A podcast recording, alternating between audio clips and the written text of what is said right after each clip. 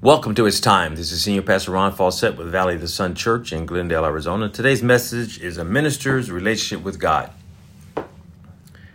Perhaps we think uh, that title, ministers, is applied to those who preach, who teach, who evangelize, uh, who prophesy, who are apostolic. Uh, but actually, a minister is anyone who's saved and filled with the Holy Spirit. Anyone who has accepted Jesus Christ as their personal Savior is a minister unto God.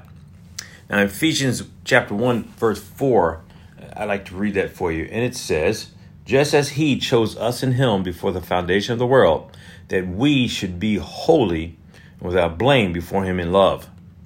Now, just as He chose us in Him before the foundation of the world, that we should be holy and without blame before Him in love, it's so intense there's a lot of things that God requires of us as Christians, as saints. And in Christendom, many seek the anointing, the gifts, power, faith. They seek people skills. They desire to be masters of assemblies. And there's nothing wrong with this if our strongest desire is to seek a relationship with God. And, w- and this is what God wants from every leader. The first thing is you must desire Him. It's not a, just about getting people saved but it's about getting them to the cross. They need to have a desire for Christ.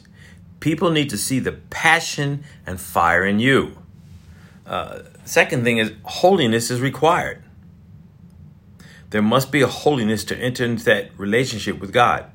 Don't just settle for closeness. You grab hold of holiness and cling to it. So very important. Uh, the third one is works of righteousness are required. Don't stray from his presence. Stay there in the tabernacle. Spend time with him and learn of him and grow in him and, and see the, the, the fruit of your work and your time and your prayer life and your intercession and see how great it becomes. See, the Bible says, Whosoever will. So you didn't call yourself to be what God wants you to be, it's God's will for your life. Next is walking with God. Now, let me go to Amos chapter 3, verse 3. It says, Can two walk together except they agree? See, Enoch didn't have his own schedule or agenda. Similar to sheep, they don't have their own agenda nor direction except the shepherd guides them. And aren't we a sheep? Now, what does it mean to walk with God? That's an interesting question. Walking in the Spirit a peaceful and mutual enjoyment between you and God. See, leadership must have an ongoing relationship with God. See, Enoch walked, walked with God for over 300 years.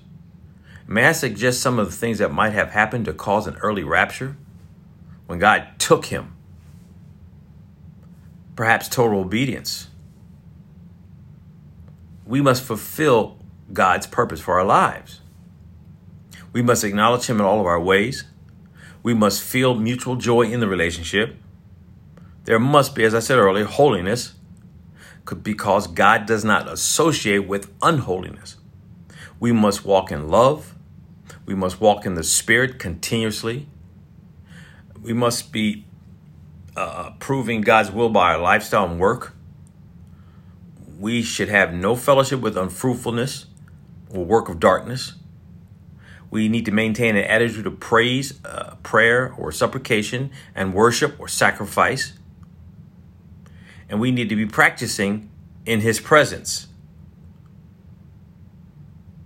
Practicing in His presence. That means that you realize that God is looking on and function accordingly. God gets the glory from your life, not your performance. And the glory of God is the manifestation of Jesus Christ plainly seen. So once again, Amos 3 3, when I said, Can two walk together? As scripture says, except they agree, you are being tied and entangled in all that God is. That's why Enoch is such an example of that. Now, when we know that we're in God's presence and in His will, and, and some evidences are love and joy, wisdom and knowledge, and God releases his power over and against all powers of the enemy. the very anointing of God on you. You're humble but full of faith. You're ever prayerful, and the gifts of the Holy Spirit are in operation in, in and around you. You're a tool in the hand of God for preaching and for intercession and for ministering. And it all becomes just as natural as breathing when we have a relationship with God. So, ministers, go forth